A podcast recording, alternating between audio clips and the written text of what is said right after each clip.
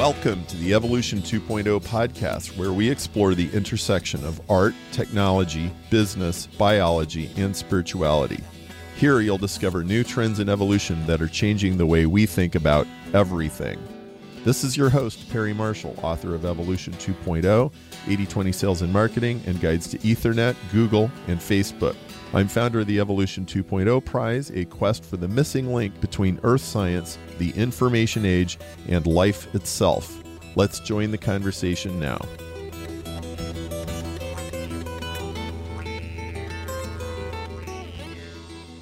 Well, hello, everyone. My name is Paul Berdakis, and uh, I am a friend of Perry Marshall, sitting here to my right. We've known each other for many years. We used to go to church together. Now we do some things together on the business front once in a while. And I've had a front row seat to Perry's journey, at least part of it. And I thought it'd be really interesting to be able to sit down with him and talk about some of the things that have really taken sort of front and center in his life in the last few years He's written a fascinating book called Evolution 2.0. I know that many of you have read it. And uh, he's written many articles and blog entries and so on based around that book. And I thought it'd be interesting to pick his brain a little bit on some of the points that have been brought out from that book, from some of these writings. And we're going to just spend a little bit of time going through no particular order, just as questions came to me that were kind of probing, I thought, that um, Perry could offer a very unique point of view to. And so there is really no agenda. The, Perry has not seen the questions in advance. This is not a scripted kind of thing. And so what you're going to be hearing and seeing right now is pretty raw.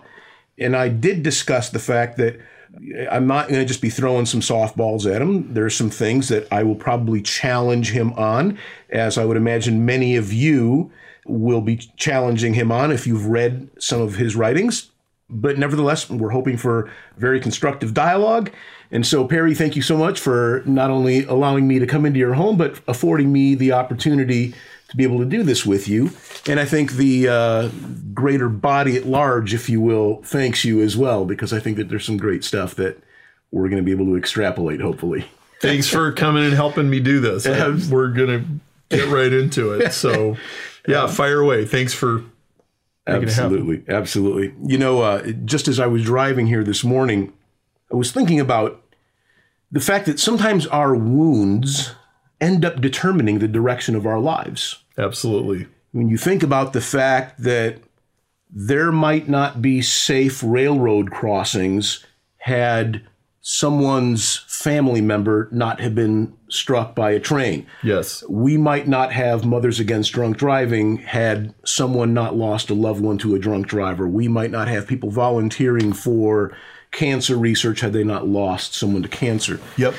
And so I know that for you, part of your journey, part of this part of your journey, uh, was really precipitated by the events around your brother's life. Right. Actually. Right. And your brother and you grew up in a somewhat conservative Christian household.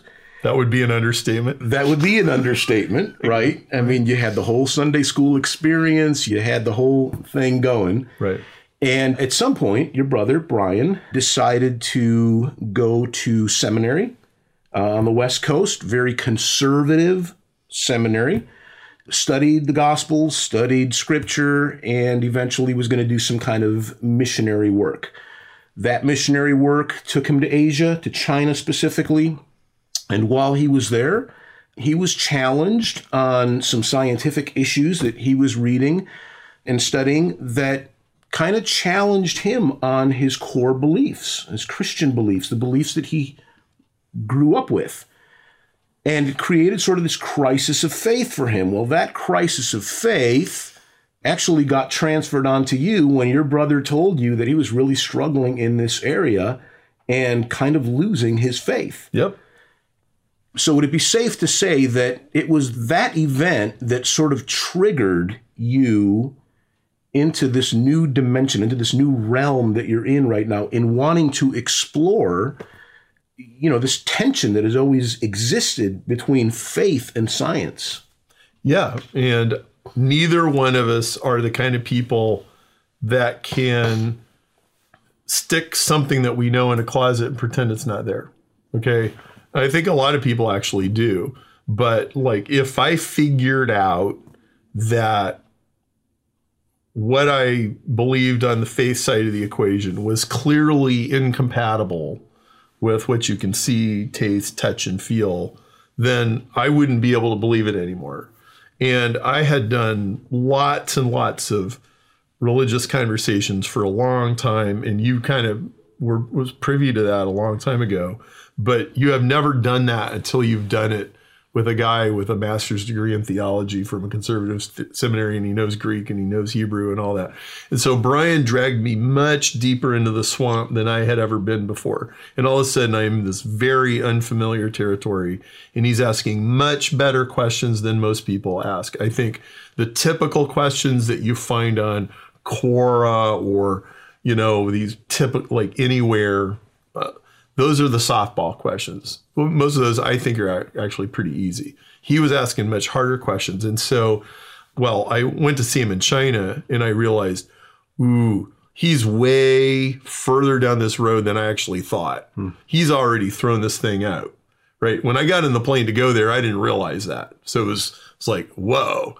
Like, and if you consider a family dynamic, you know, sister, brother, mom, dad, like if one of them completely defects, like not only am I no longer a pastor's kid, I don't even buy into this stuff anymore. It was a big fracture, right? And he was kind of dragging me with him, and he was piling questions on me, and I was kind of at overload. My needles were in the red. And so I retreated to science. I said, okay. And I think that's only fair, okay? Listen, people can deluge you with questions way faster than you can ever answer them. And nobody should expect, oh, I ought to be able to answer all these questions. Well, you ought to start with one or two. Yeah. Okay. Like, really, wherever you're at in your life, okay, like you can't handle 900 philosophical religious questions all at once. And so I said, all right, I'm going to set aside all this really theological kind of stuff and I'm going to use, because I know science really well, I feel confident in that. And so here we go. And I'm going to accept what I find. Like, I'm not going to like wall it off. So it was terrifying, but I had to do that. What was terrifying? Was it terrifying that you didn't know the answers, or was it terrifying that your brother was perhaps losing his faith? Well, okay, what was happening to Brian was hurtful, but that wasn't the big problem. The big problem was there was two things. One thing was, okay, if I wake up one morning and I'm like, I don't believe this stuff anymore. If the same thing that happened to Brian happens to me, hmm. well, internally, that is going to take my whole interior map of the world and blow it up and that's just scary. I don't know how it could not be scary because you don't know where you're going to land. Okay. Secondly, this is going to change my relationship to my wife and my kids. Like, oh, are we going to have like arguments about does dad talk about his skeptical uh, thoughts to the kids, or do we just go along with this and do we read them the Bible stories and all that? Does dad stay at home while everybody else goes to church? Like, Okay, so there's like all that. Okay. And then there was even a much bigger thing. And this is actually a big deal too. Is one of the things I knew because I had had lots of these conversations already, like way more than most people ever have. I knew that 150 years ago, Nietzsche had his whole God is dead thing. Okay.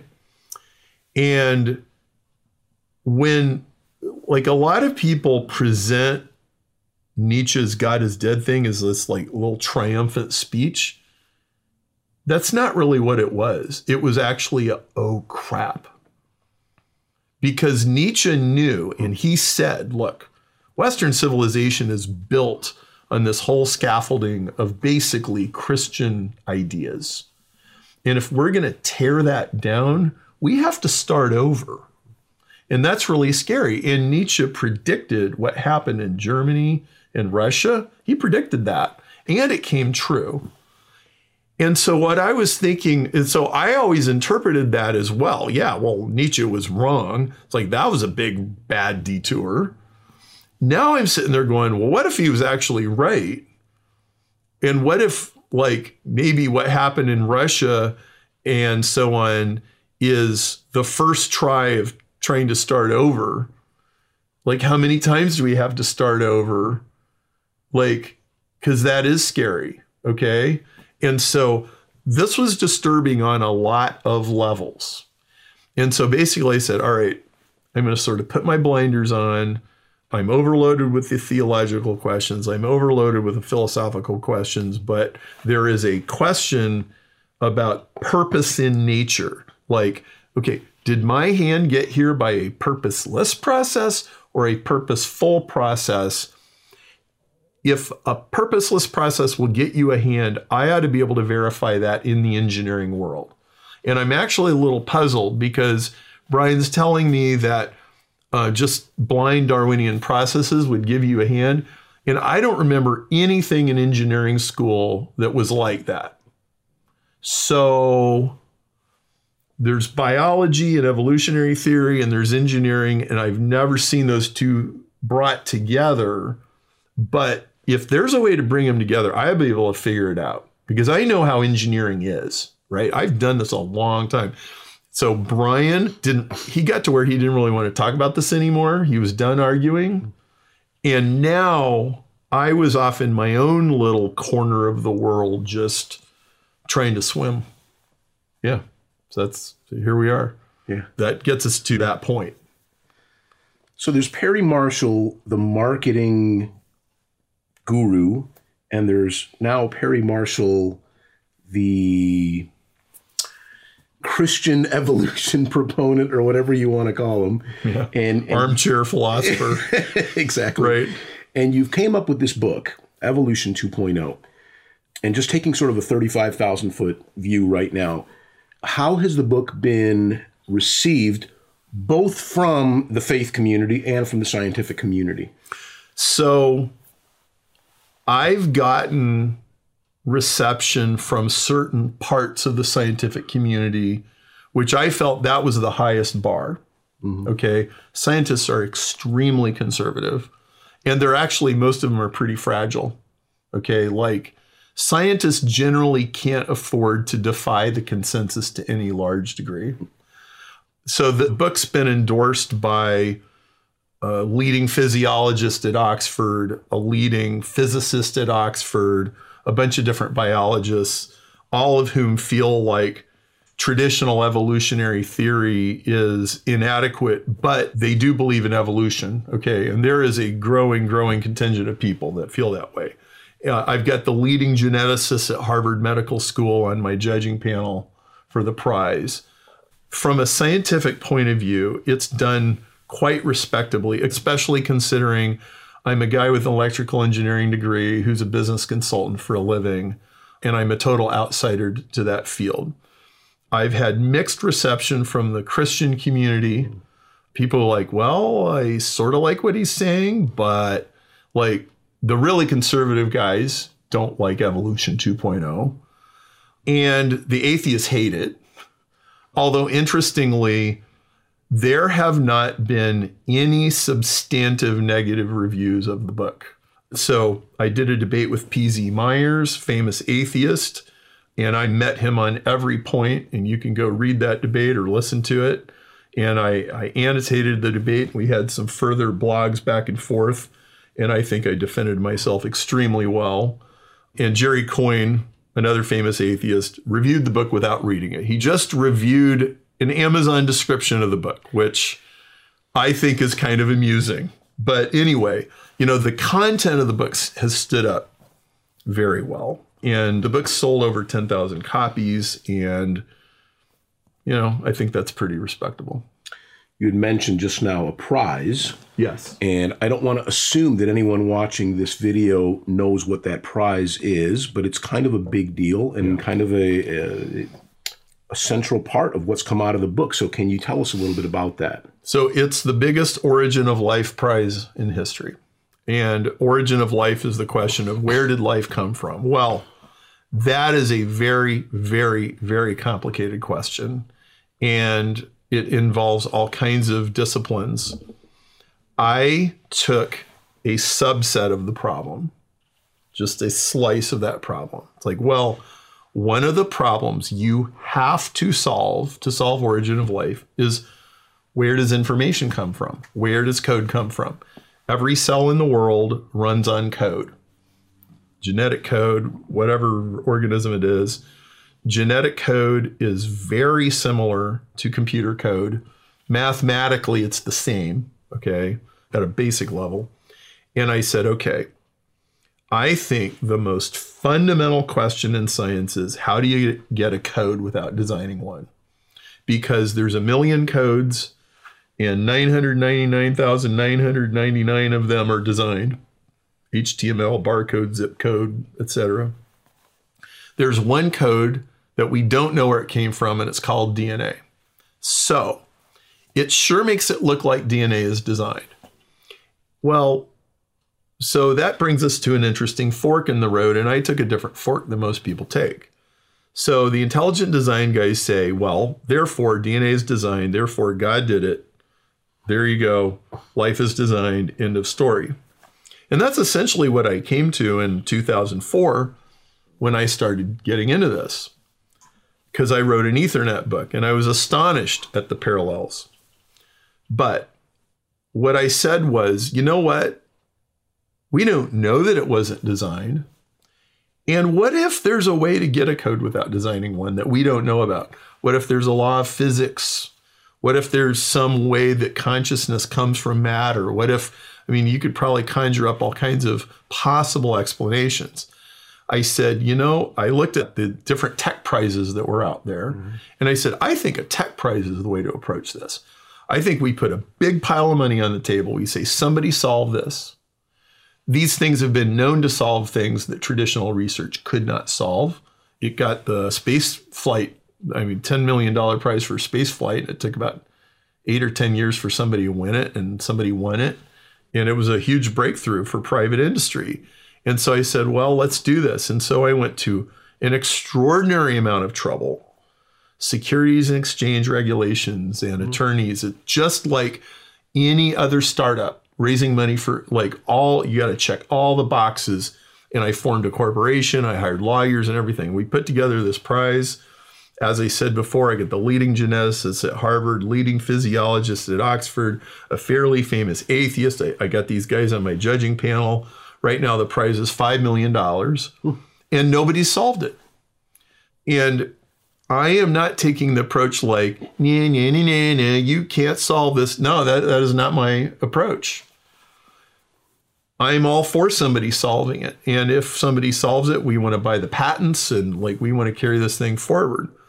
But the thing you don't get to do is make up a story and call it science. And a long time ago, I was listening to this NPR program from Boston, and Richard Dawkins, world's most famous atheist, was being interviewed. And somebody calls in and they go, So, Mr. Dawkins, where did life come from? And he goes, It was a happy chemical accident. And then he just like went on. And I sat there and I, I was dumbfounded. I thought, okay, this guy is a professor at Oxford and he's saying life was a what? A happy chemical accident? No, like, would you please give me a scientific definition of happy chemical, right?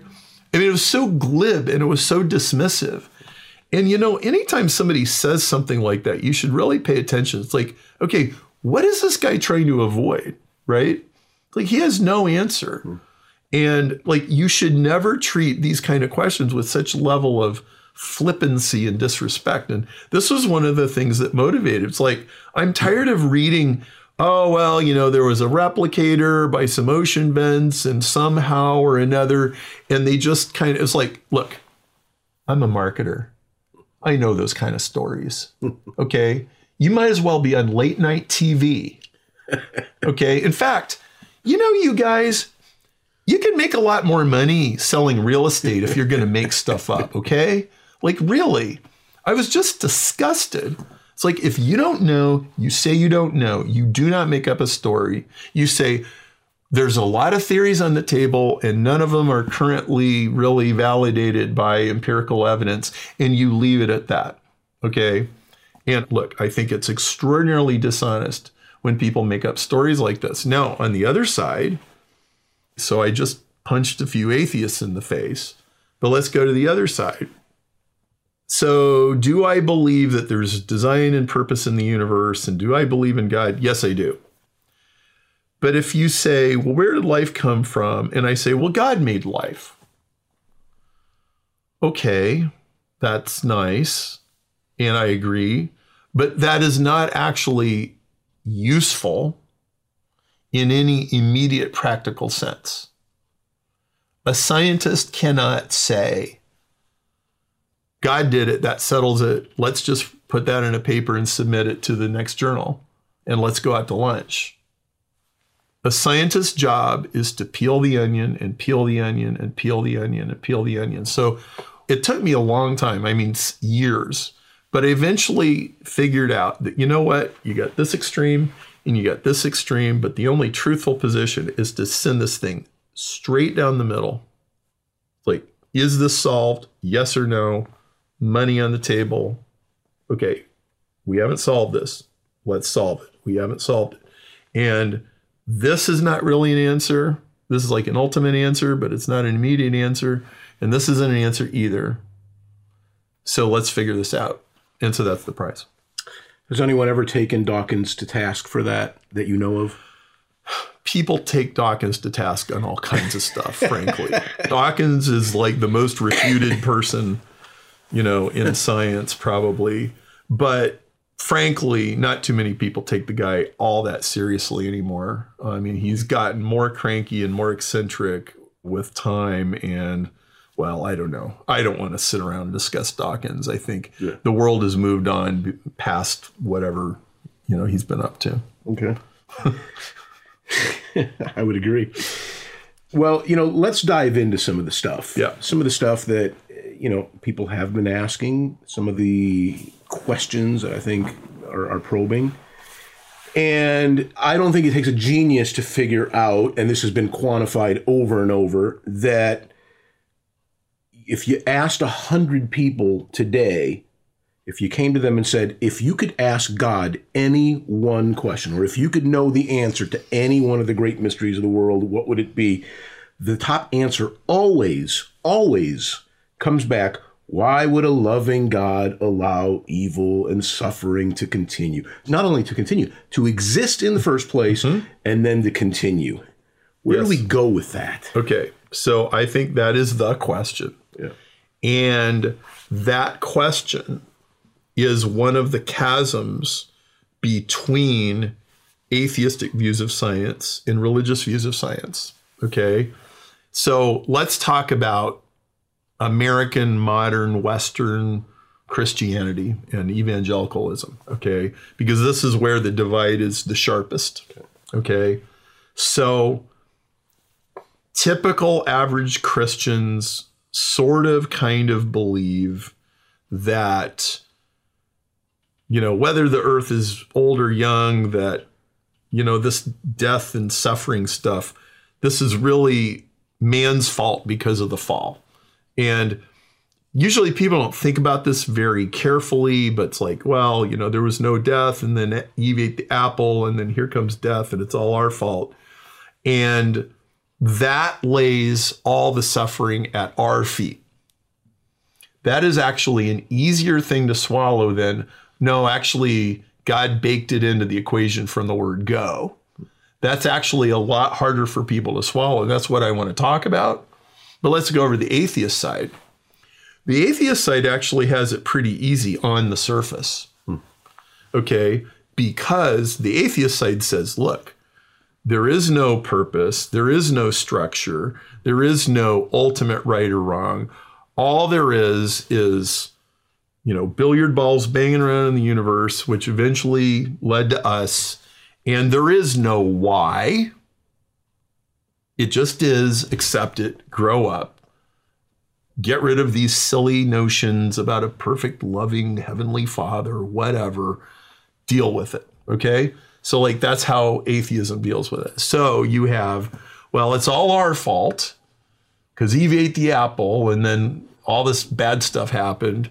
So, neither view actually wrestles with the question yeah, but okay, like, but didn't God actually set this up this way? And my thesis is that in order to actually make sense of this, you have to acknowledge that conflict is baked into the universe from the beginning and that free will and choice is necessary to the point where evolution is a necessary component of a world like that.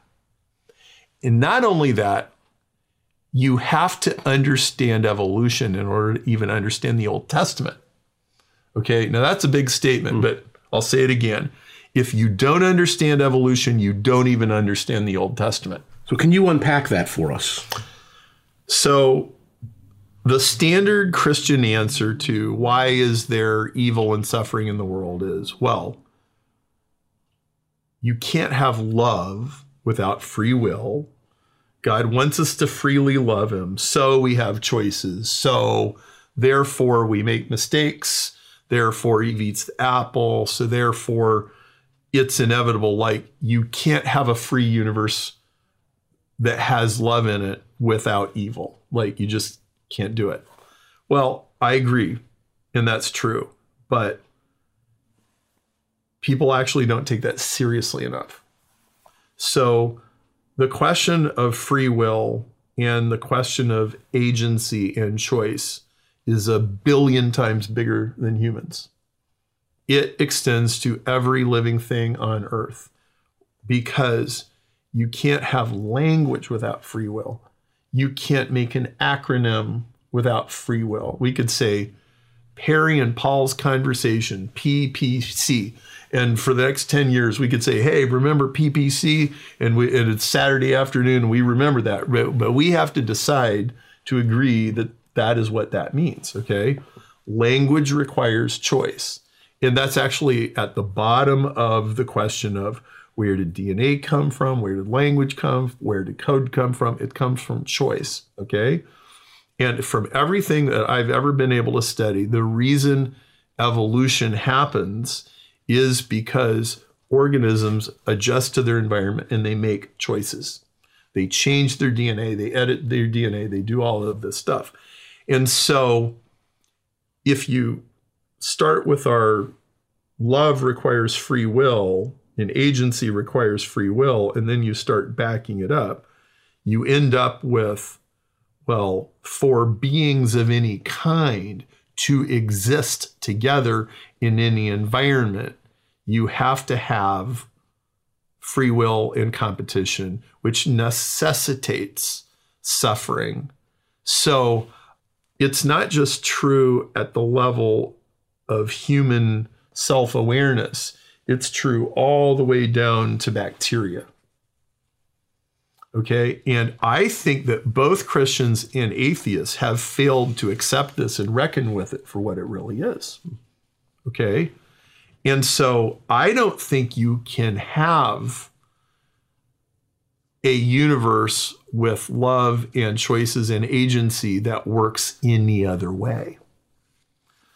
And if you pay attention, like any grown up person should know this, the biggest leaps forward in our lives usually come from pain and struggle. I mean, they just do. That's the truth. We're both in business. We know this, right? Every movie you've ever watched, just about, is about somebody's pain and struggle.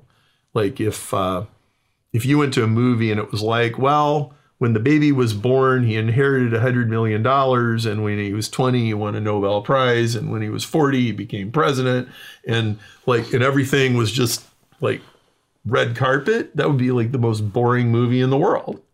Right. So, yeah, I think people really, they don't really stop and consider the gravity of this. Now, if we take this view and then we bring it to Christianity and Judaism, we can actually start to make a whole lot more sense out of the tension between the New and the Old Testament, for example. So, staying along with that theme of free will, I had a friend uh, challenge me not long ago. It was actually last summer on that concept. And this is a person who you have to explain things to them in a really simple way, otherwise, you'll lose them. Yeah. And this is what I sort of came up with. And it's not original by any means, but this is kind of what I use. I say to him, look, let's say you're God and you decide to create human beings. The first choice you're going to have to make is do I want them to be robots or do I want them to have a free will, right? That's your first choice. Everything else emanates from there. Mm-hmm. Now, here's the problem that we run into is that you can't have both. So right now, if I decide to punch you in the nose right now, I'm exercising my free will. But if God decides, I love Perry Marshall, I don't want Perry Marshall to get hurt, so I'm going to put an invisible hand right here and stop Paul. Well, he would have protected you, and there's that whole not allowing suffering, but he has impeded my free will. Right. He has violated from the Right. word go his own precept, Right. right? Yes. And so Yes. it always, always comes down to free will. Yes. And furthermore, when people bring this up, like they're usually angry, frankly. And they're like, they're like, oh, you know, there was those that sex trafficking scandal in Florida. And like, if God existed, he would not let that happen. And they're really, and of course, they're understandably so, right? Absolutely. I mean, horrible, horrible things happen in the world. but what I always ask them is, okay, so tell me, draw a dotted line, and you tell me what things should God allow and what things should God not allow? Like, tell me about that. And who becomes the arbiter? Right. Like, what is God supposed to do? I've never gotten any kind of coherent answer to that question. Well, surely he would draw the line at incest, or he would surely, right? Well, he would never let this happen. Or, and it's like, it's really arbitrary, right? And then if you know human beings, it's like, oh, they go like right up to the line. So I think if you like try to carry that thought forward, you realize that it doesn't take you anywhere useful. Because I think you're exactly, exactly right. You describe two concepts that you refer to as evolution alpha and evolution omega. Could you describe each of those and how they factor into free will? Okay, so evolution alpha is evolution of species in competition. Uh, for that matter, it's also like capitalism and all that kind of thing, in, which everybody sort of understands. Although, let me say this most people really don't understand evolution because it's almost never explained correctly.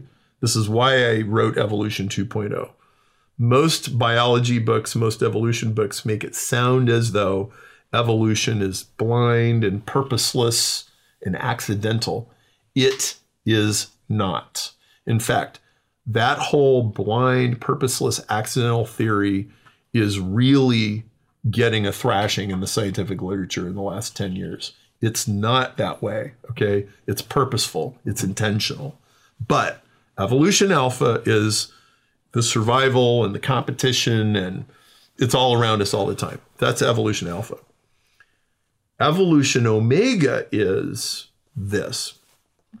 If somebody says a truly advanced society would have handicap parking for all the handicapped people and it would have affordable education for everybody and it would have equal rights for everybody and it would have affordable medical care even for its poorest citizens and all of those kinds of ideals which i agree with.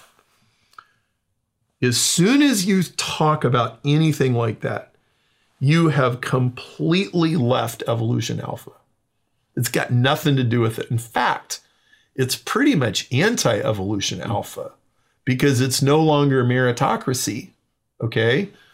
So if you say, well, you know, we're going to have a special ed program at the school and we're going to take care of the kids with Down syndrome. Oh, you mean you're not going to kill them?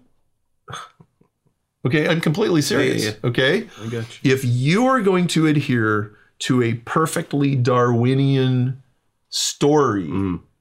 How are you ever going to get universal human rights from Darwinism? You can't. Okay? Impossible. It's totally antithetical. Okay? And so, in the modern world, especially in Western countries, we have these almost totally pervasive ideas about human rights and freedoms and safety nets and hospitals and everything. Okay? That is evolution omega. It's like it's on a completely different plane than evolution alpha. And the originator of evolution omega is the Sermon on the Mount by Jesus. The first shall be last. Hmm. Blessed are the poor in spirit. The meek shall inherit the earth. If somebody asks you to go one mile with them, go two. Turn the other cheek. Hmm. Okay, the Sermon on the Mount is the anti Darwinian manifesto. The signature, like, I got a friend who died a few years ago, but he said when he was 12, he heard a sermon on the Sermon on the Mount, and he thought, that is the most humane, sensible thing I've ever heard in my life. It's like his heart just leapt out of his chest. He's like, I love that. Mm-hmm. yes, that's how humans should be, right? We all know this. Like, who could argue with the Sermon on the Mount? Okay, well, let's just point out that that is a radical departure from the natural order of things. Okay? And then let's let's add another thing and then zoom out a little bit. So in the 1800s the United States was very young and very new and very hot. Everybody's talking about America. What's going on over there? The aristocracy in Europe was freaking out. Like, what is going on? So the French sent their smartest guy they had to the United States, Alexis de Tocqueville. And they're like, okay, you go over there and figure out what makes this place tick. So he goes to the United States. He's an extremely sharp guy, and he wrote a book called Democracy in America, which is a remarkable book. It is absolutely fascinating book, one of the best books I've ever read. And he says, All right, so what is the United States all about? And he goes, Well, if you get right down to it, the United States runs on two principles that are in tension with each other. He goes, they are equality and individualism. So, individualism is a word he coined to describe Americans. Hmm. The word did not exist before America. French guy comes over, he's like, those people are very individualistic. okay. And he says, equality, what is that about? Well, we hold these things to be self evident that all men are created equal and divi- endowed with their rights by their creator, life, liberty, pursuit of happiness. Like, that's like a cannon shot in the history of the world, right? He goes, Well, where did they get that idea? And he goes, They got that idea from St. Paul. He goes, That's where it came from. He says, St. Paul said, In Christ, there's neither male nor female, Jew nor Greek, slave nor free. All are equal in Christ Jesus. Now, here's what Tocqueville says. He goes, Nobody ever said that before then. Now, I didn't know this. I'm like, Really? I've looked. I have never been able to find any blanket, unequivocal statement in the ancient world before Paul, like everybody's equal. Okay? So, evolution alpha, evolution omega. Evolution alpha has been here since time immemorial, right? Since the first protozoa ate the first bacteria or whatever. Okay? And that's how the world runs. Then, you know, you get into the ancient world. It's very harsh, very cruel. You get tribes of people roaming around. What do you do come springtime? Well, when the muddy roads are dry enough that your chariot doesn't get stuck, you drive it down to the next town and you burn it down and you take everything. right? Like, this is how the world works. Then Jesus comes along and he has a Sermon on the Mount. And then, like 10 years later, Paul is talking about everybody's equal. So here's what Tocqueville says Tocqueville says, this idea of equality got planted in civilization and then it just started going. He goes, so basically by 500 years later, they've pretty much eradicated slavery in Europe because everybody's equal. Okay. You get to 1100, you get stuff like the Magna Carta. It says everybody's equal under the law. Well, that was new. And he says every major event in Europe from that point forward created more equality, whether it was intended to or not. So the invention of the gun, the invention of the horseshoe, the invention of the post office, the invention of eyeglasses, like all of the library, like all the stuff, newspapers, printing press, media. He says all of this stuff made people more equal and more equal and more equal. And now we founded an entire nation on equality. Well, so equality is evolution yeah. omega, and individualism is evolution alpha, right? It's like you're all equal, you're all just as good, you're all equal in the eyes of God, you're equal in the eyes of the law. And if you want to be Jeff Bezos, go for it. And if you want to be Warren Buffett, go for it. If you want to be a monk in a little monastery somewhere, go for it. Like whatever, make you know, let your freak flag fly, right? okay. So that's the United States. Well, so let's talk about the New Testament and the Old Testament. Let's remember before the Sermon on the Mount and before Paul says everybody's unequal, everybody's equal, everybody is unequal. And nobody says otherwise. Okay, even the Jewish law, love your neighbor as yourself, they weren't assuming that this was like everybody. They assumed it was their fellow Jew. Okay?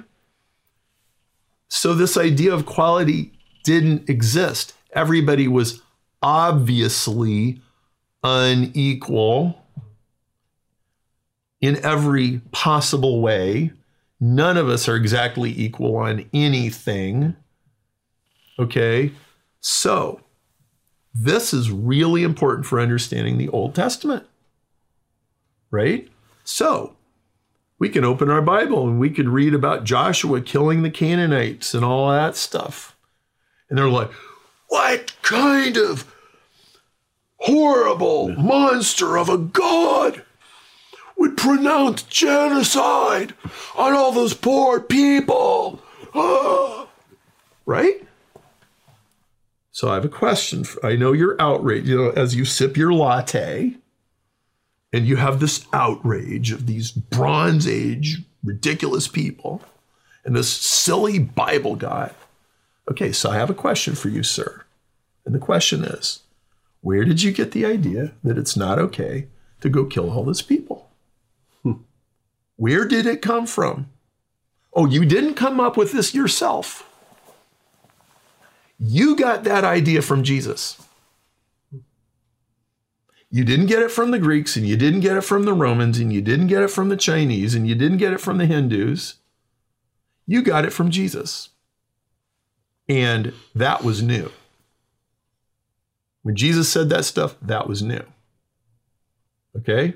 So we have to acknowledge where our ideas come from. Now, my contention is that the Bible is perfectly consistent with the hypothesis that God revealed himself to primitive, tribal, unsophisticated Darwinian people and said, okay, let's build a civilization now. That's how I read the Bible. Read Leviticus and Numbers and Joshua, read Genesis, read all these stories. Are not these people, on one hand, very, very similar to us? They're all human, obviously. But you see their ideas about morality and culture go from very unsophisticated to by the time you're reading the book of John, it's incredibly sophisticated, or Romans or the epistles. Okay. You can't get there in one step. And I think a lot of people are still kind of stuck in this perfect Garden of Eden kind of an idea. And I argue that that never existed, not the way people say it did. And we need to unpack that, I think. But I think there's a lot of fuzzy thinking around us. And again, there was no equality in the ancient world. The, in no sense were the Canaanites equal to the Jews. And there was no basis for saying they were. And this is the way the ancient world was. It's just the way it was. It's the way humans naturally are. And it's horrible. So let's talk about the God of the Old Testament, the one that you call tongue in cheek, the mean Old Testament Bible God. Well, one of the things that I think is implicit in modern people's thinking is that God would never pick a favorite. Well, that's a New Testament idea. It's not an Old Testament idea.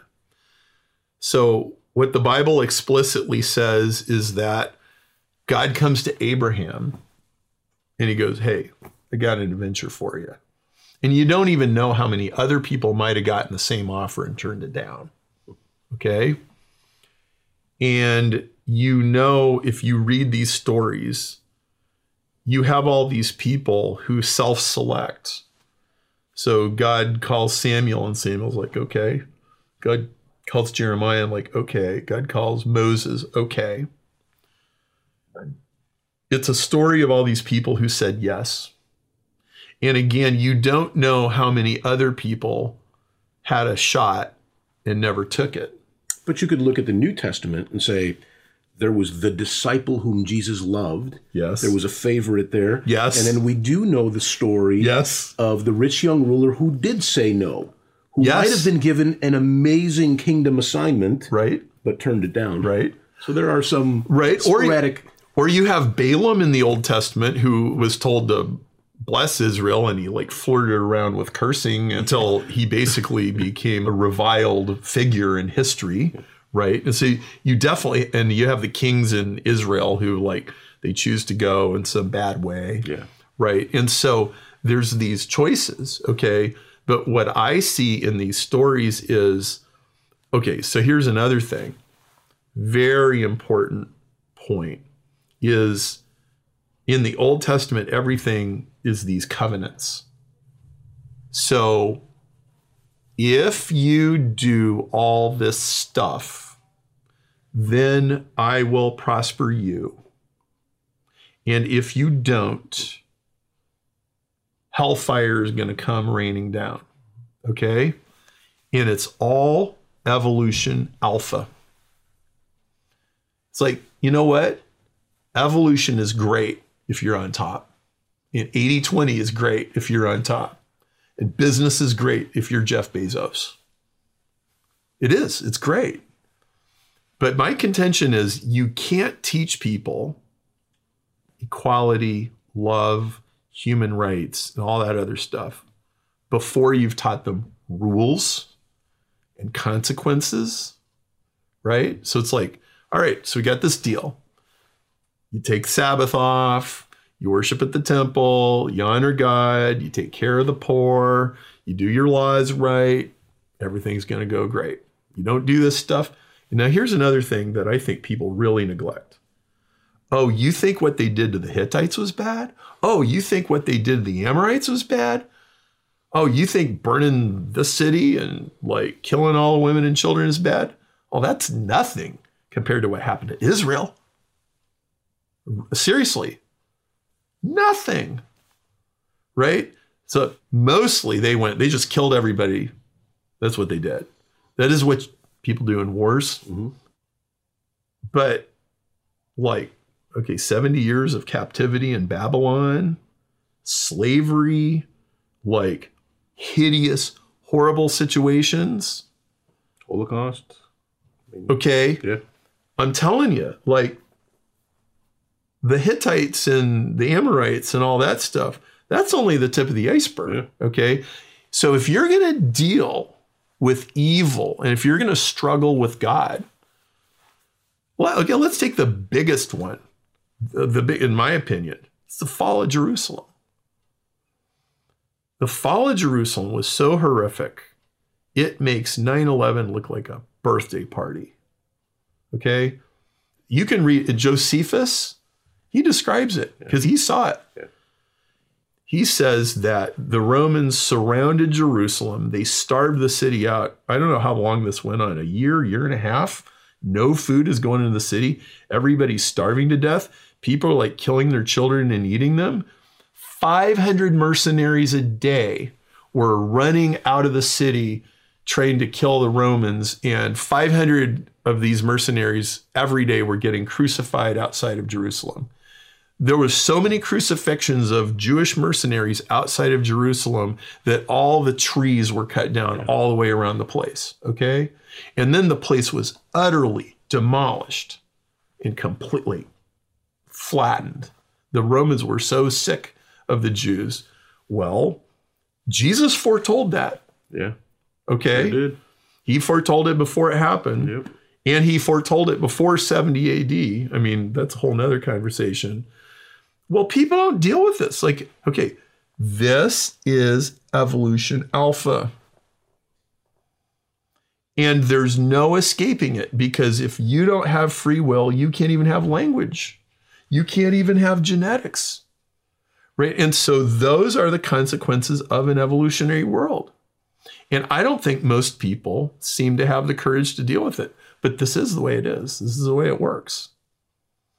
And I don't think you can appreciate the contrast to what evolution omega really is until you first deal with hey, like, this is the natural order of things. So, Perry, let's talk a little bit about this tension between science and the faith community. And uh, in 2011, the Barna Research Group did a five year study on the challenges of faith development among teens and young adults within a rapidly shifting culture.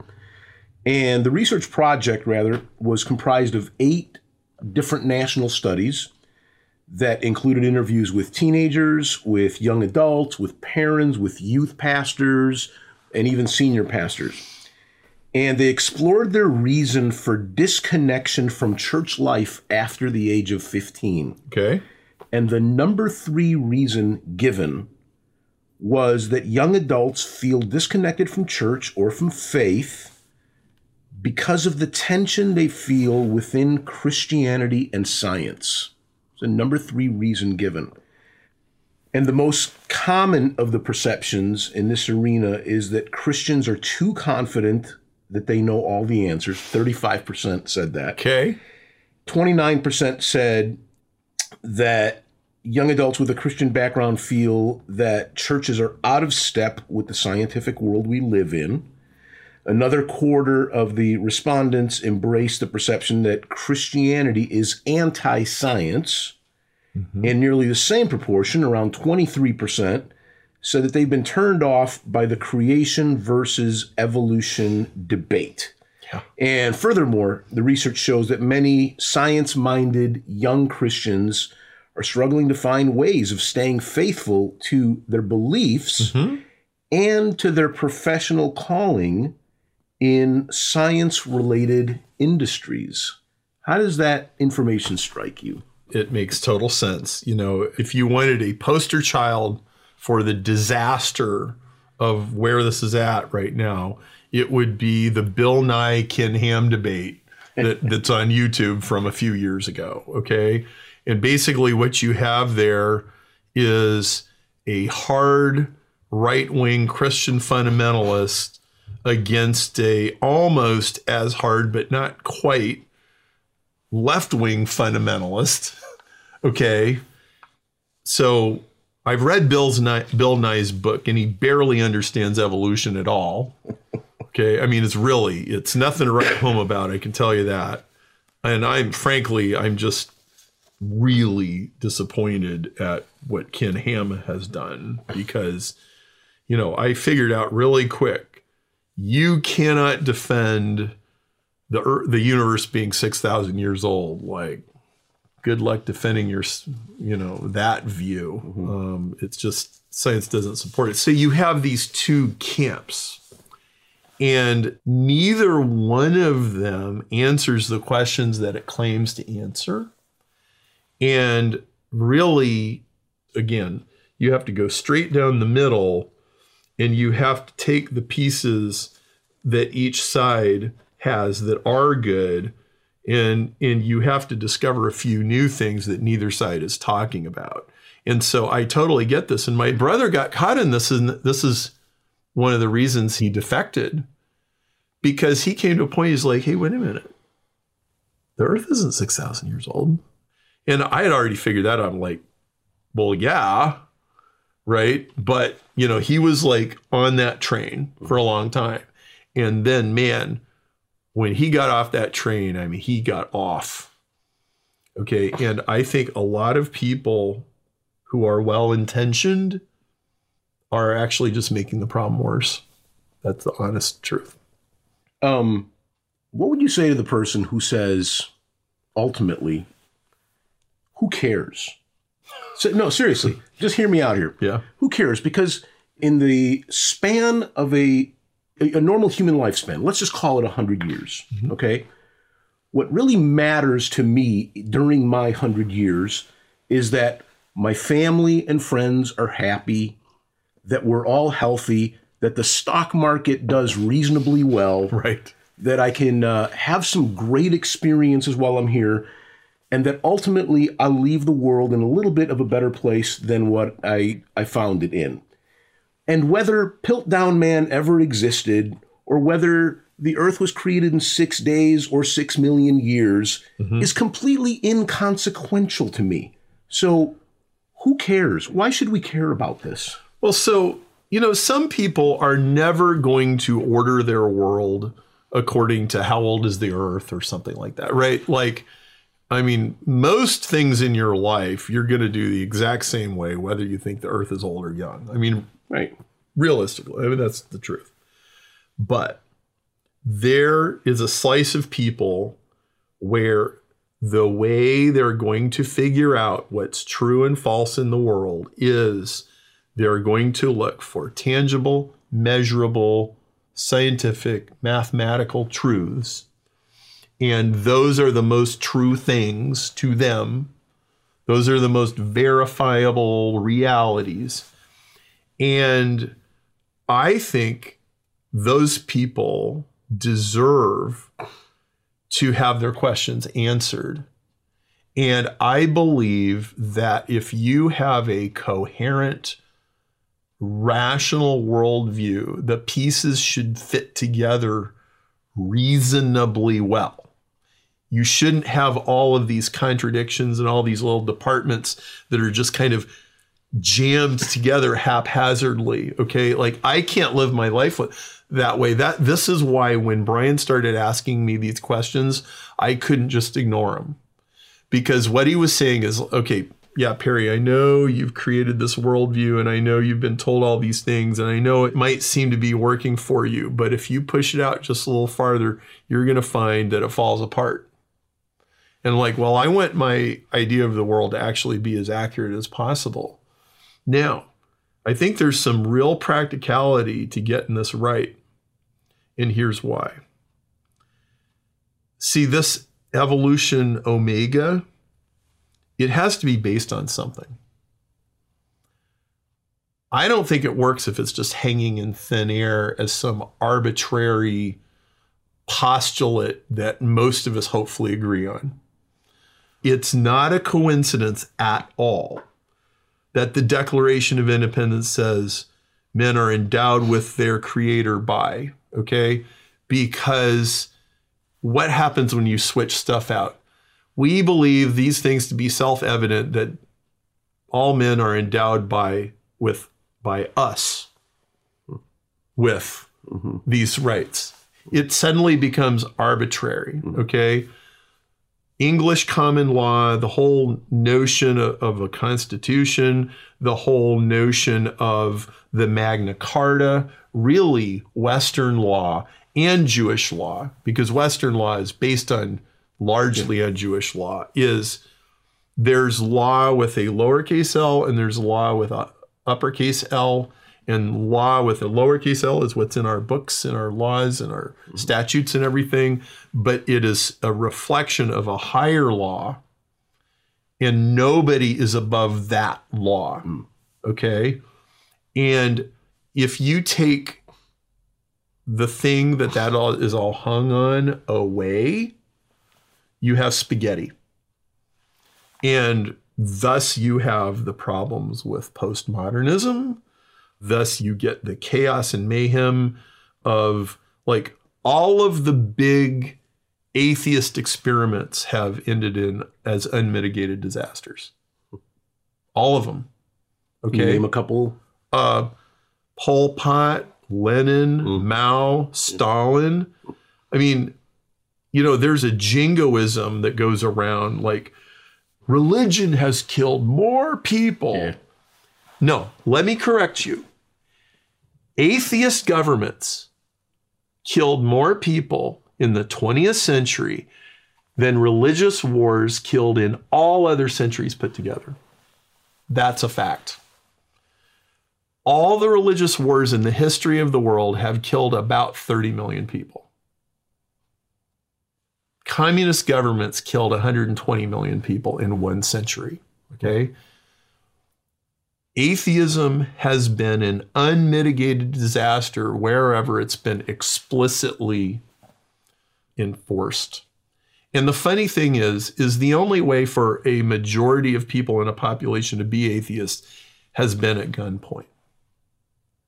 Humans are irrepressibly religious. And somebody will go, well, Sweden's an atheist country. Norway's, no, it's not. No, it's not. No, their laws are based in European law structures that are essentially Judeo Christian. And no, they are not atheist countries, not functionally. And the majority of people in those countries are not atheists. And no, like, so I've had countless conversations with atheists over 25 years. And when I was tussling this out with Brian, atheism seemed to be pretty credible. And that impression, in my opinion, was a very shallow impression. Atheism is actually shallow. It looks good on the outside, it doesn't really explain anything. And I think the reason that the West is successful is because it takes this idea of equality very seriously. And it's based in the idea that everybody has a divine spark. That even some guy who's in solitary confinement for murder and he's on death row, we still believe that guy has a divine spark, mm-hmm. right? And there's still people that are like, no, I think the death penalty should be eradicated because you shouldn't do that to people, right? And I'm not getting into that debate. That's not what we're here to talk about. I'm just pointing out, right? We have this really resonant idea, and it's rooted in the idea of God. You take God out of the equation, you've got nothing left. You only have an arbitrary notion that's always somehow negotiable. And it needs to be non negotiable. Otherwise, you don't have human rights. You have Evolution Alpha. okay, so let's stay on this theme right now because it seems to me that Christianity, or the faith community, if you will, and science, by the very nature of what they both purport to be, should be more in harmony. Yeah. There should be more of a mutual respect for each other. And, you know, I was just struck recently. I can't believe I've never really thought about this before or seen it before, but as I was reading the biblical narrative of the Nativity, it just struck me for the first time that the very first people who came to worship the baby Jesus were astrologers, scientists Yeah, of that age. of that age. right. You know? Yeah. So divinity, faith was visited by science because there was this natural desire to worship and to respect and to be a part of. And so this little sort of microcosmic example, I think, should have been a nod to us that maybe, you know, there should be mutual respect and reverence rather than the acrimony and the strife that we have today. I agree. And so we need to rewind on a number of things. So the idea that science and faith are in this nasty dogfight. Well, that didn't exist before about the 1850s or 70s. Hmm. Okay. So, Paul, have you ever heard the story of well, the Queen of Spain told Christopher Columbus, no, like that's not going to work. You're going to sail off the edge of the earth. You ever heard that story? That never happened. Okay. Nobody thought the earth was flat in 1492. Hmm. Okay. The story that I just mentioned, that was made up in the late 1800s by a guy named John Draper, and it caught on. And it was made up to make Catholics look stupid. Okay. Um, the truth of, about the Christopher Columbus thing is that they just didn't agree how big the world was and how far away the next continent was going to be. Right. Christopher Columbus thought it was India and he thought it was a lot closer. And they didn't know there was this whole other set of continents in between. Right. And so that's how that really happened. And so this is called the conflict thesis. Now, if you go before that, yeah, there was Galileo, but even that story hasn't been represented very accurately for the most part. Science grew out of the Judeo Christian worldview. Okay, so I want you to think about something. Science got started in ancient Greece and it fizzled out. It got started in ancient Rome and in Islam and in the Mayas and Incas and in Egypt and in China, and it fizzled out. It got started in Western Europe and it took off like a juggernaut. Why? I think it's because of Christian theology. Okay, first of all, there's no question that a large percentage of the early major scientists were deeply religious and they regarded science as a way to worship God. Okay, but even further than that, in the Catholic Apocrypha, there's a book called Wisdom of Solomon. It's about 2,200 years old, and it says, Thou hast ordered everything in weight and number and measure. And that statement is a lot like Paul's statement of equality. It's the first statement of a scientific worldview that I know of in history. And the funny thing about that is if you just go, okay, so God has ordered everything in weight and number and measure. So we ought to be able to get our weigh scales and our rulers and our calculators and our abacuses, and we ought to be able to figure everything out. And you get to about 1000 AD, and this starts to be how people are thinking. And science starts out as philosophy and natural theology, and then it eventually becomes its own discipline. And then it becomes so big, people can get so lost in it that they don't even know where it came from. But it comes from the idea that God made an orderly universe. Well, so let's fast forward to now. It's 2019. And there is still a theological view that God made an orderly universe. Evolution 2.0 is a book about God made an orderly universe, that evolution is an orderly, systematic, creative process that's driven by the intelligence of the cell, right? That's a better hypothesis than, oh, evolution is driven by random copying errors. No, it's not. That random copying errors theory, that's an anti scientific theory. As soon as you say it's random, like you're done, there's nothing more to study because you can't study randomness. It's like you can loosely characterize it, but you're done, right? It's unpredictable. No, I say it is predictable, okay? Or, okay, here's another example. Well, the fine tuning of the universe is just because there's a trillion trillion universes and we live in the lucky one and all the other ones are just disasters. Well, if that isn't like the most unparsimonious theory I've ever heard in my life, right? It's anti scientific. And it presumes that the next discovery will probably just be haphazard and accidental and reveal uh, no. And so even the anti theistic view of the world is actually vandalizing science, even while it claims to be scientific. And so there is no conflict between faith and science. You just have to understand that. I think it's really important to recognize that the Bible is not written in scientific language, it's written in epic story language. I think people try to take Genesis too literally. And then they get in the weeds like, well, first day God created, second day God created. Well, they're not 24 hour days, okay? Like, and then there's some people they'll like, they'll die on the hill of, yeah, it is 24 hour days. Oh, it has to be. Well, I just think they're picking the wrong battles. There's sort of this postulate, if you will, in the scientific community that if you can't explain something via science, it must therefore be invalid. And I don't know if that's uh, codified or not, but there's certainly that view out there. Yes. And yet, in the Bible, it talks about this concept of the secret things belonging to the Lord.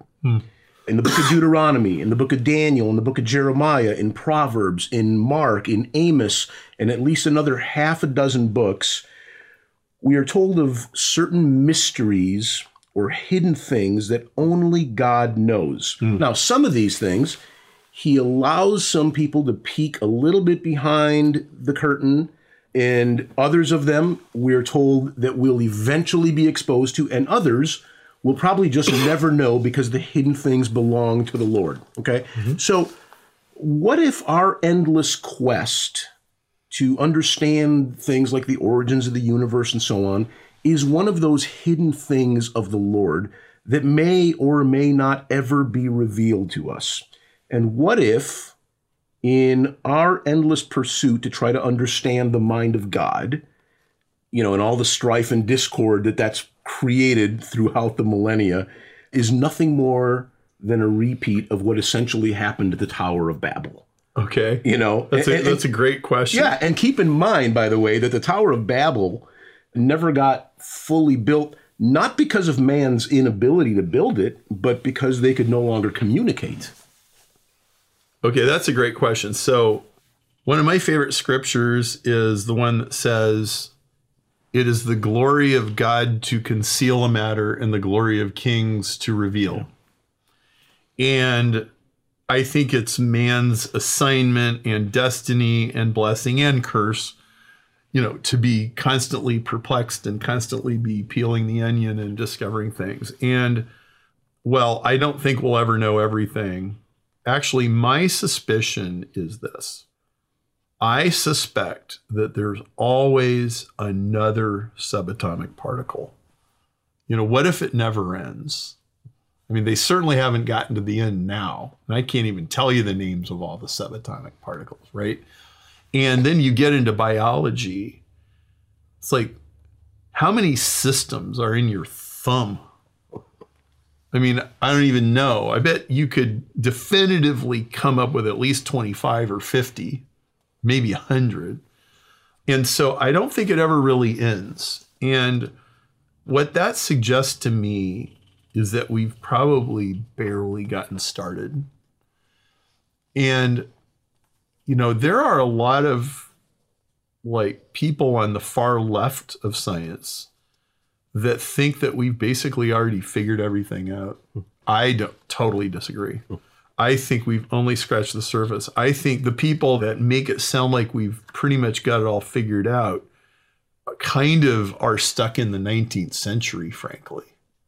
And, you know, who knows how much more there is to discover. But I'm convinced we've only scratched the scratch on the surface. And I think that's very exciting and I think it's very positive. And I also think that a really helpful attribute of any scientific endeavor is a huge degree of humility. Okay, like, can you literally fall on your knees and be prostrate and have a physical posture of humility towards the earth, towards nature, towards science, towards God, towards all of those things, and go, you know, I am a wee ant.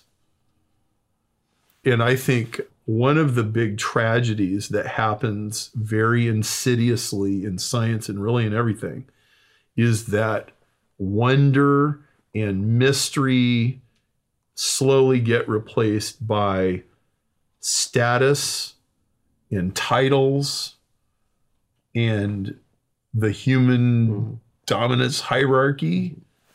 And and it kills science. Because the best thing you can have in a scientific experiment is a result you did not anticipate. True? Mhm.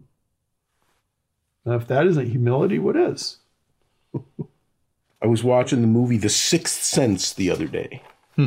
Remember that? i might have the soundtrack but i don't believe i actually watched the Oh, movie. Parrot. Parrot, come on. Come on, man. You're killing me. i'm me. out of it So, all right, I'm not going to spoil it too much for you, but there is a massive twist in that movie that like shocked audiences when it first came out to the effect that people needed to go and see it a second time. And so it was a huge bonanza for Hollywood because it ensured a second showing, which was actually genius, Okay. right?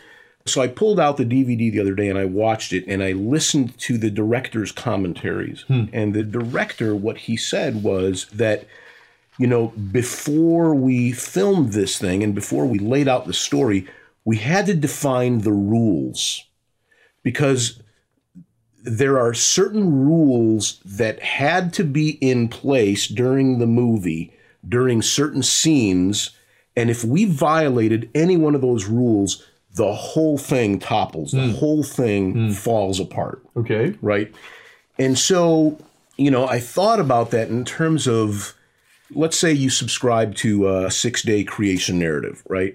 Well, you have to obey the rules. There are rules there. Hmm. In other words, everything the Bible says happened on that day absolutely must fit into a 24 hour period as we define a 24 hour period. If you violate those rules, the whole thing goes out the window. Right. Okay. Now, you've said evolution is wonderful when you obey the rules. So here's the question okay What are the rules? Okay, so the rules are you you have to be better, faster, cheaper, more effective at converting resources into value. You have to contribute more to the ecosystem around you. You have to out eat. You have to be more cooperative. Yeah, that's a big one. I think the cooperative nature of living things has been way understated by most scientific narratives. You know, I'm an entrepreneur and a business consultant. The rules of biology aren't that different than the rules of business and economics. In fact, I think they're really kind of the same thing. I think that business is just an extension of it's how people feed themselves. It's an extension of evolution. In fact, all Darwin's ideas about survival of the fittest came from the economists and the business people of the time because that was the easiest place to see how competition and so like okay if you're Starbucks you got to be better next year than you were this year. Everything's got to improve right? Well that's evolution. Those are the rules and if you don't get with a program then you get eaten you get slaughtered and then it's it really sucks to be in the bottom You said that when we claim that an all powerful God is behind the universe, we solve a fundamental scientific problem while simultaneously introducing a fundamental moral problem. Yes. Talk about that a little bit. Okay, so when we believe in an all powerful, all knowing, wise God, we have a grounding for belief in science and the regularity of nature, for believing that the sun will come up tomorrow morning, for believing that gravity is going to keep working the same way, for believing that when we finally discover the next equation, it's going to be beautiful and elegant and symmetrical and all that cool stuff, okay? Which always ends up being true. I mean, look, I majored in electrical engineering, I studied a lot of physics, a lot of math. Man, if you can like put on your geek hat, really appreciate that stuff, it is beautiful. Absolutely, it is. So theology says, yeah, well, you should expect it to be. And the next discovery will also be, and the next, and the next. So that's what it buys you. It's got this great, wonderful result. It gives us science, which we have now.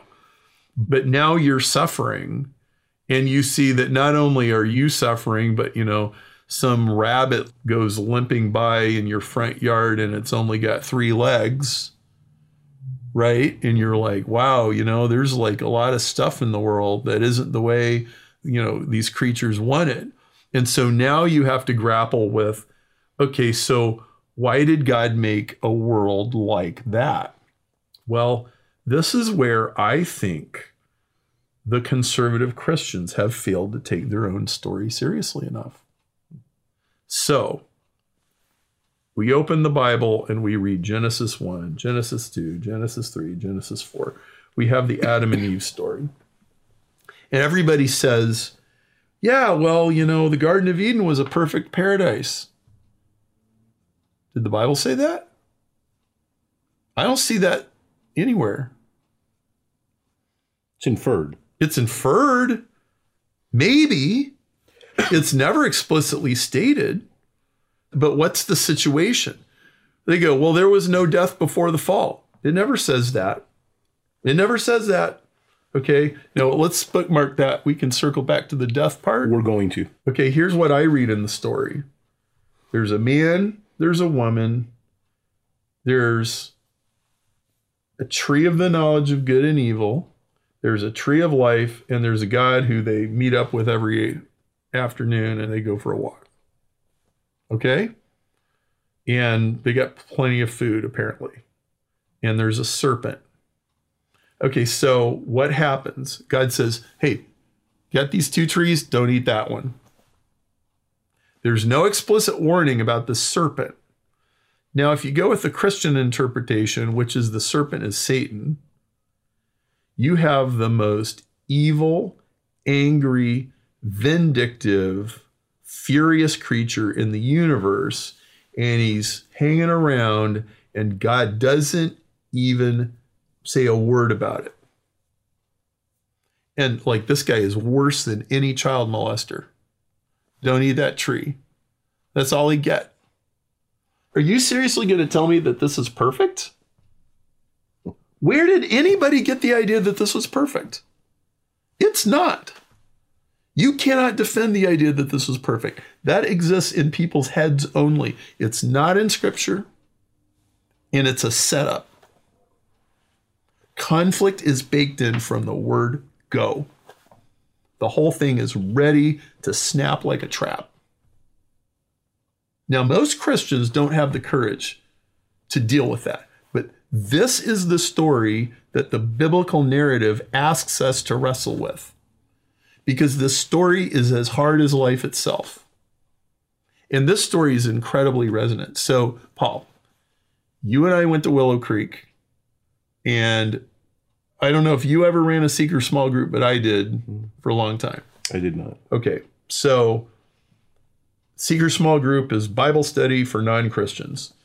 Man, that was a stir fry. Man, you never knew what you're going to get. You never knew who you were going to get. It was never not interesting. Okay. And so I would have these groups of people.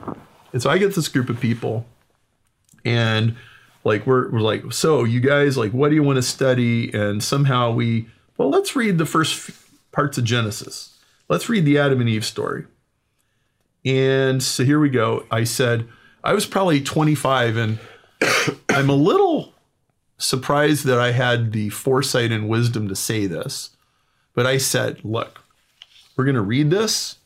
I don't care if you think it's literal or figurative or anywhere in between. We're not going to care about that. We're just going to read it. Deal? And everybody's like, okay, deal. So we go in. After about four or five weeks of this, we're probably only in the middle of chapter three because it ends up being so multidimensional. like you get every single verse just opens up all these questions and like you're just getting lost in the story. And you know, like four or five weeks into this thing, everybody is just mesmerized by the depth of the questions and all that. And I was like, dang, like this is seriously inspired. And I'm really glad we're not sitting here trying to argue about how literal this is because this is telling truths that are so resonant with life experience that that's really beside the point. Okay? And I saw this story get inside of people and change them from the inside out. It really flipped their views on all kinds of stuff. And it did it itself. It was like, I didn't really have to like push anything on them. All we're just like pulling. It's like a just add water story, you know. You and it just like you know expands and and I was just I was like you know Genesis one to four is like the length of four blog posts, and like the story manages to pack in like all of the dilemmas of the human condition in like what 5000 words or something i mean it's just unbelievable, right? And so that experience gave me this appreciation for the depths of these archetypal stories, right? And so I think we have um, stripped the poetry of its beauty and we flattened this story down to a scientific narrative, which it is not. Okay and we've just stripped all of the real power out of it. And now we're pounding people on the head, going, well, you know, if you don't believe that a day is 24 hours, then you're a heretic. And oh my goodness, like that's just tragic. And it just misses the whole thing. And, you know, there's a reason why that is the origin story of three major world religions Islam, Judaism and Christianity because it is such a powerful story. And you will wrestle with the questions in that story in your life, whether you know it or not, whether you're consciously self aware or not. So that's a good springboard into this next couple of questions here because since we're in Genesis right now and since we're talking about, you know, the garden, you have a view here that might be seen as a little controversial, I suppose, by some Christians. You say, and this is a direct quote from you, you say Adam wasn't the first human.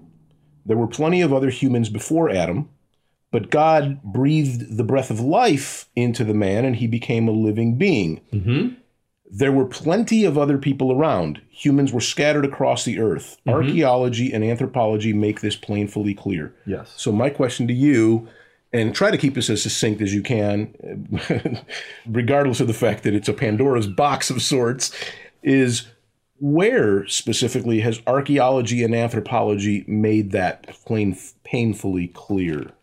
Okay, so you can go to any museum or pick up any anthropology book or any paleontology book, and you'll find these various gradations of humans all over the place.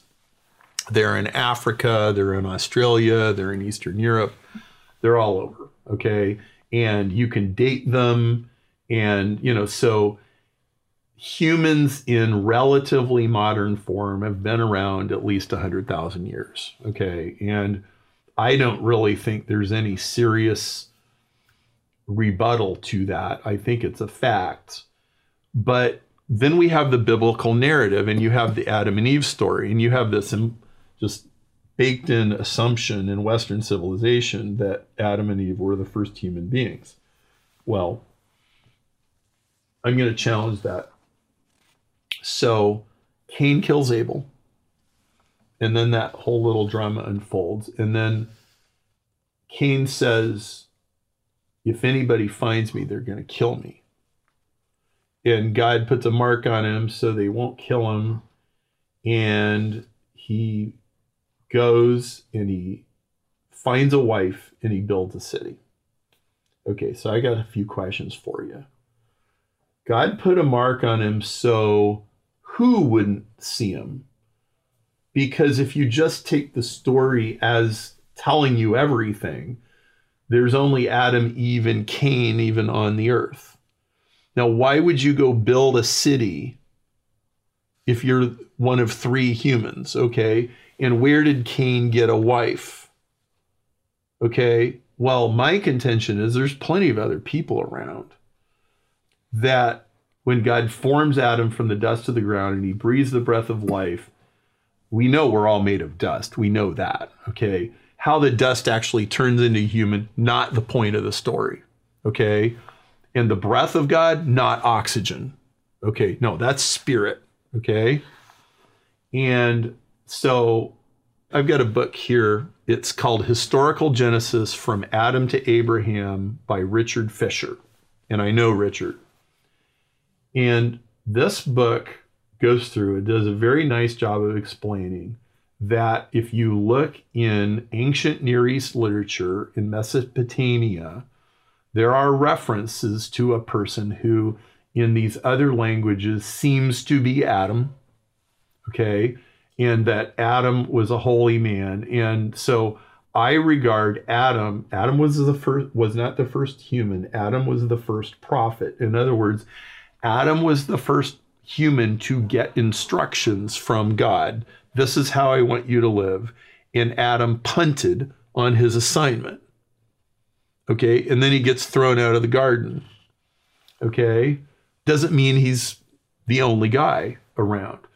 But now he's the only human with an awareness that this is how God wanted it to be, and now I've failed. So he's the first human with divinely inspired shame. Okay, now Romans says, so we need to deal with Romans because it's a misinterpretation of Romans. That is where this idea of death before the fall comes. So I want to read you Romans 5 and I want to adjust the interpretation a little bit. Okay? So this is Romans 5:12. So then just as sin entered the world through one man and death through sin, and so death spread to all people because all sinned. For before the law was given, sin was in the world, but there is no accounting for sin where there is no law. Now, the default assumption in most sermons is death is physical death. And I say no. Elephants were stepping on mice long before any of this ever happened. This has nothing to do with animals. And this has nothing to do with normal physical death. Okay? This is spiritual death. Okay? That's the death that entered into the world through one man. So spiritual death entered into the world through a prophet that abdicated his responsibility and death through sin. So death spread to all people because all sinned. For before the law was given. So this is a second assumption that most people get wrong. Most people assume law is Mosaic law. No, this is Adam law. So, for before the Adam law was given, sin was in the world but there is no accounting for sin where there is no law. Okay, so in other words, Rog was conking Grog on the head long before Adam. But God never told anybody not to do that because we were living in an evolution alpha world.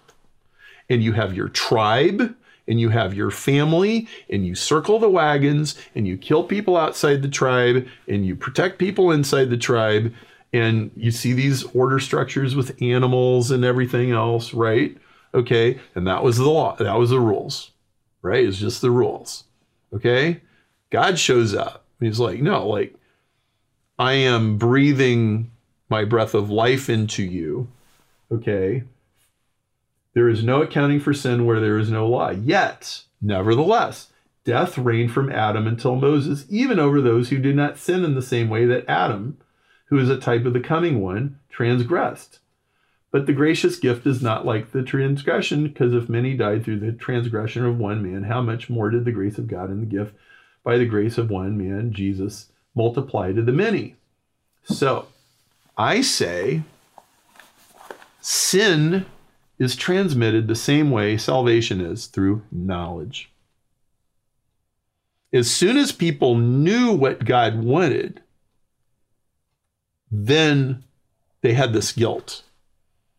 Right. And they it's like they had this inability to do it. Okay. And then it's saying alpha is transmitted genetically, but evolution omega is transmitted by knowledge. So evolution omega can overtake evolution alpha because it can spread faster. Okay. And I think that's a much more elegant way of harmonizing scripture with science. And let me remind you let's talk to the non Christian person who doesn't believe Christianity. Let me remind you science does not give you any basis for equality. There is not one thing you can measure that say, oh, yeah, all the humans are, are equal. Okay? Equality is a metaphysical assumption. And without God, it hangs in thin air with nothing to hold it up. And you see, if people don't believe it's a God given thing, they're always negotiating with it. Yeah, well, these people aren't really equal, and those people aren't really equal. It always goes on. And like, we need our equality. It's really easy just to go back to the jungle, and you don't want to go back to the jungle. Okay, so Perry, can I respectfully push back on a couple of the points you made? Please. So the, the first question that I had, or the first thing that came into my head as you were saying this, was imagine if you were writing a chapter of a book and you, Perry, were talking about your family. And in this particular chapter, you kept mentioning you, your wife, and maybe your son Kyler. Yeah. Right? Yeah. Well, if all I had at the end of the chapter was that picture, there might be an assumption that Perry only has one child. Sure. And I would move forward with that assumption. So when we read the story of Adam and Eve, we read about the tragedy of Cain and Abel. That is not to say that there were not other children that were created. The guy lived 970 years. Right. Plenty of time to procreate lots and lots and lots of people. Just because the story is relegated to that particular foursome does not necessarily preclude that there aren't others. So when we ask, where did he get his wife? Well, you know, unfortunately, today we call it incest, but back then, necessity for procreation, the Right. same thing Noah experienced after the flood. So there's a plentiful explanation for where his wife would have come from, from where these other people would have come from that might have gone against him. So there's that. Yeah. Okay, so hold on to that one. Yep. Then the other thing that you mentioned was okay, so you said, uh, you know, even before Adam, people were sinning, Mm-hmm. but no law had been given. Why? Because they had no knowledge of how God wanted man to live. But I would say that just because the verse says sin was in the world before the law was given, doesn't necessarily mean that there were people before Adam. Because if you think about it, Lucifer and his angels had complete dominion over the earth long before God decided to create life here. And since he is the embodiment, the personification of evil, to say that sin was in the world before the law was given would not be a contradiction of any sort and would not necessitate other human beings having to have been there. To say sin was in the world before then, you said it yourself. It was in the form of the serpent. Yes, sin was in the world. In fact, the only contradiction that this verse creates is when it says that sin came into the world through one man, but then it also says sin was already in the world. Well, how was sin already in the world if sin came into the world through one man? But when we accept the fact that sin is, in a sense, personified by Satan, who pre existed Adam, it kind of makes more sense. So let me just finish so that you can answer all of these at the same time. Yeah. Then you said that sin is transmitted by knowledge and not genetics, the same way salvation is. Mm-hmm. And I want to challenge you on this one as well, because you're right to say that salvation is dependent on knowledge. Uh, Mm-hmm. even Romans 10:14 says, "How can they call on him to save them unless they believe in him? Mm-hmm. And how can they believe in him unless they've never heard of him? And how could they hear about him unless someone tells them? There, there needs to be knowledge for salvation. However, Isaiah 48, Psalm 58, David's famous 51st Psalm, when he says, Surely I was sinful at birth, sinful from the time my mother conceived me. Romans 3:23, Genesis 6:5, they all point to sin indeed being passed on, whether through genetics or localized through, you know, a specific physical gene in the body or through the spirit, I don't know. Mm-hmm. But the evidence certainly does point to the fact that it is indeed being transmitted and not learned. You know, it's it's the age-old example of who teaches the toddler to lie when he's asked if he ate the last cookie. Mm-hmm. Who told him that you should say something that is untrue? Where did he learn to lie, which lying is a sin, right?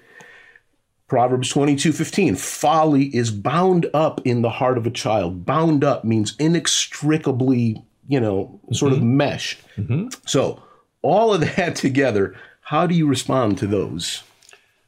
So, my first question is if I'm going to go with a Adam was the first human being and everybody came from Adam, how do I square that with modern archaeology and anthropology? Well, that's Where I've got, you know, Aborigines in Australia 40,000 years ago. Great. So let's talk about that. So let's say you've got, you know, like you said, you've got those.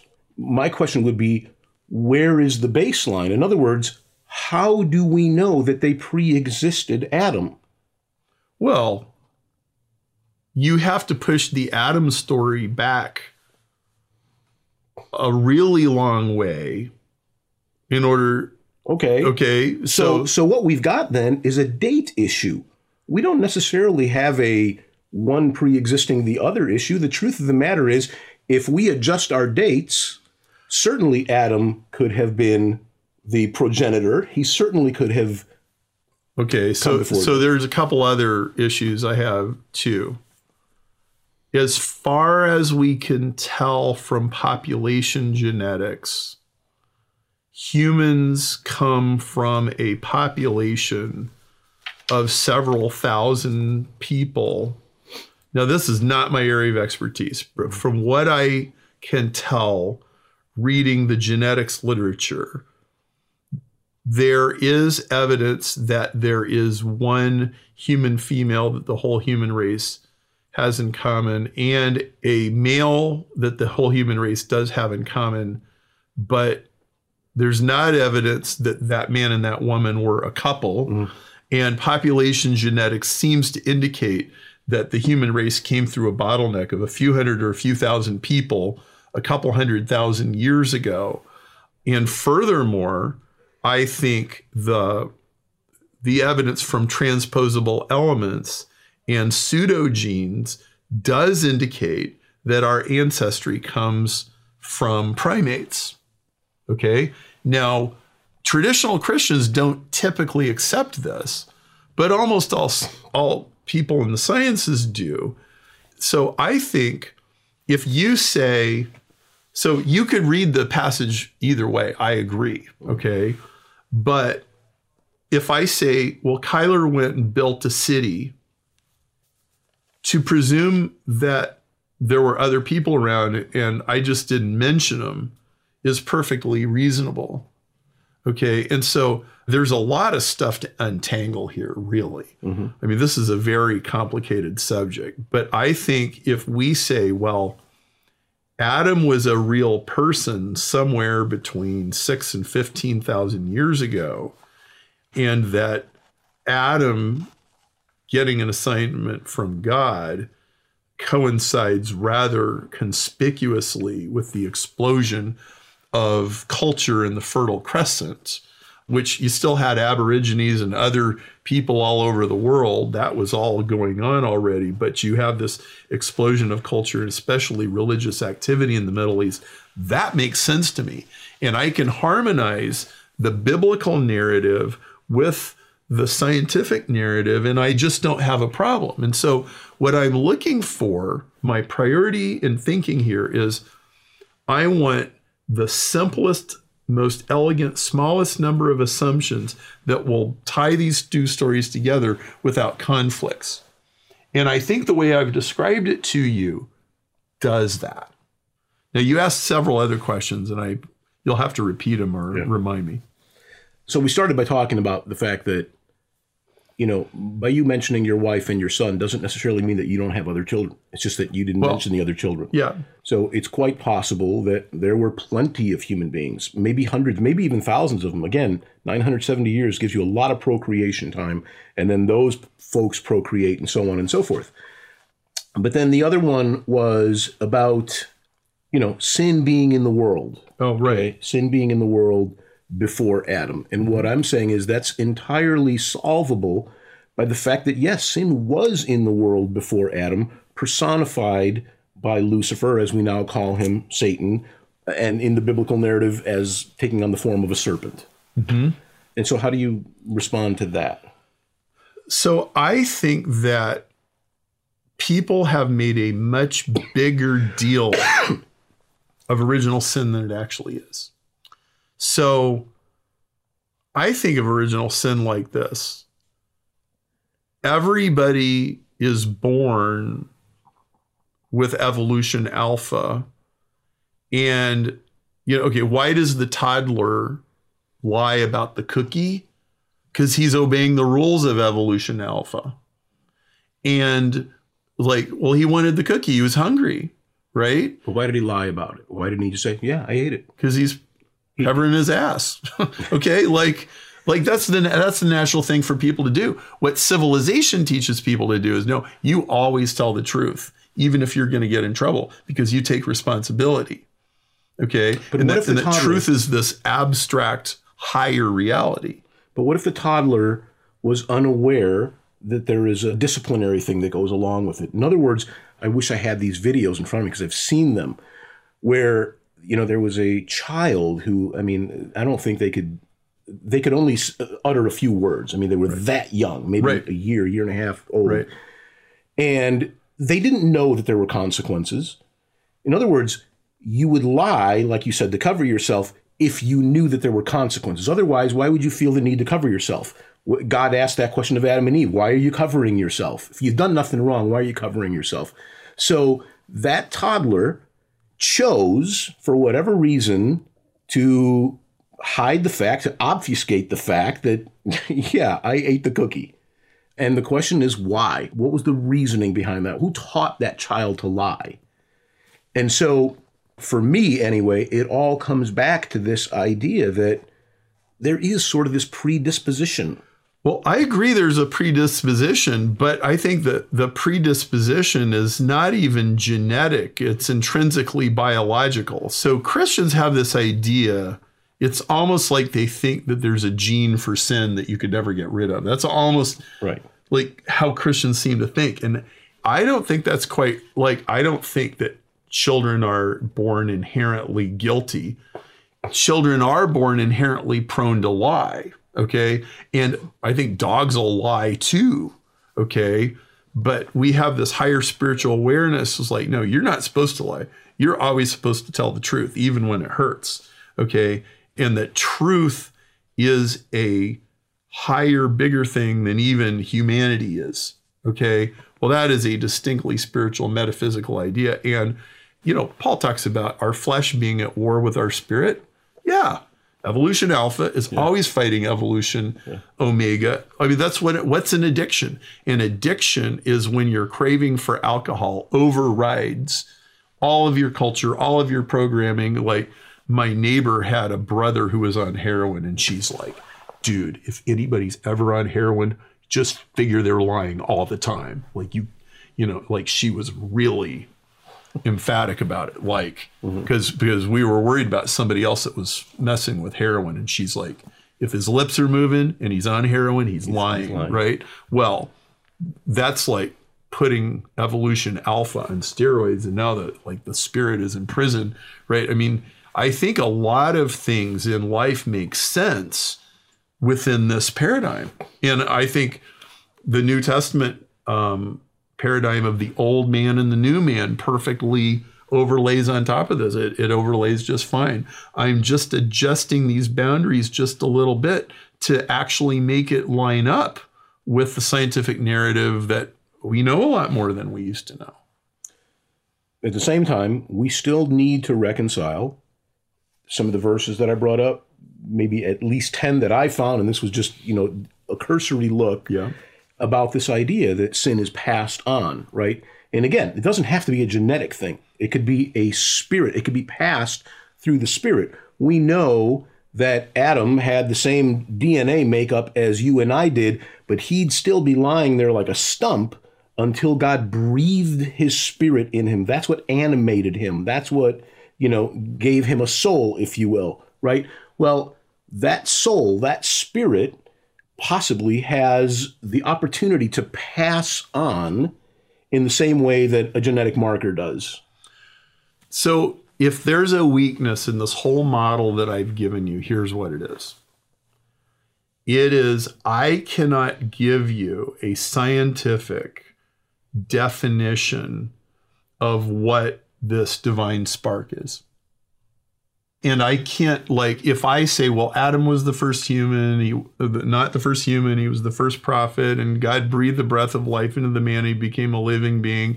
And you go, okay, so what about the Aborigine that was uh, ten thousand miles away? Like, what about that guy? I can't give you an answer to that question. I don't know. Okay, but here's what I can say: I don't know anybody that can tell you what the divine spark is. Okay, it's a mystery. Mm-hmm. Okay. All I know is that when we engage with that idea and start to assume that it's true, something amazing unfolds.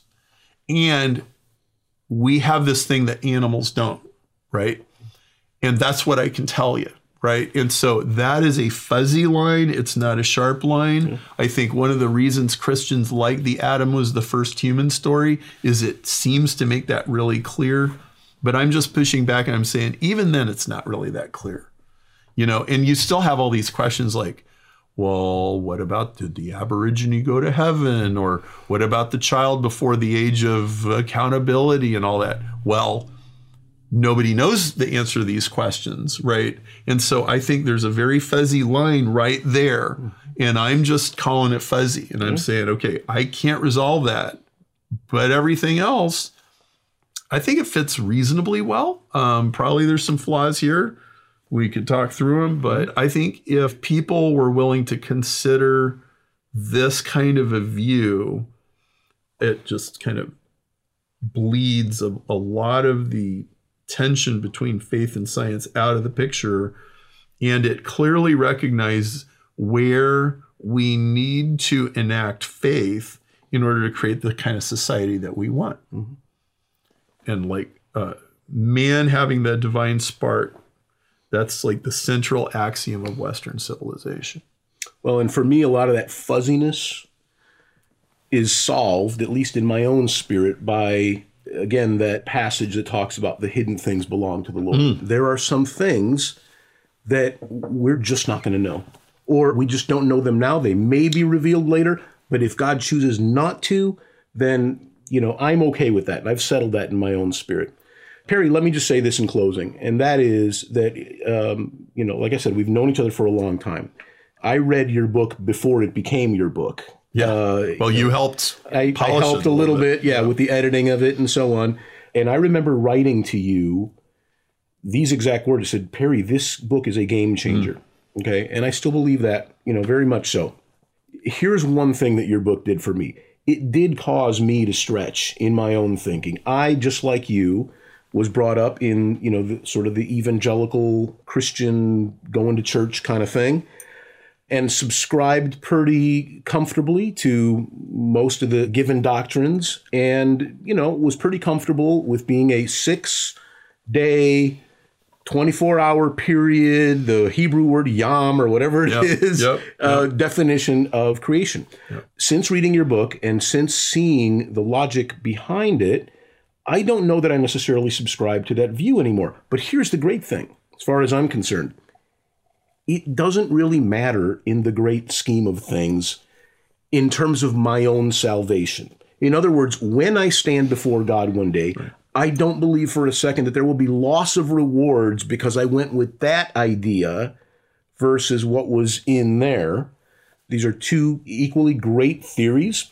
They don't, for one nanosecond, diminish the role of God, both in my life and through human history. Therefore, I think they can peacefully coexist. And if there's fuzziness there, let there be fuzziness. And I'm okay with that.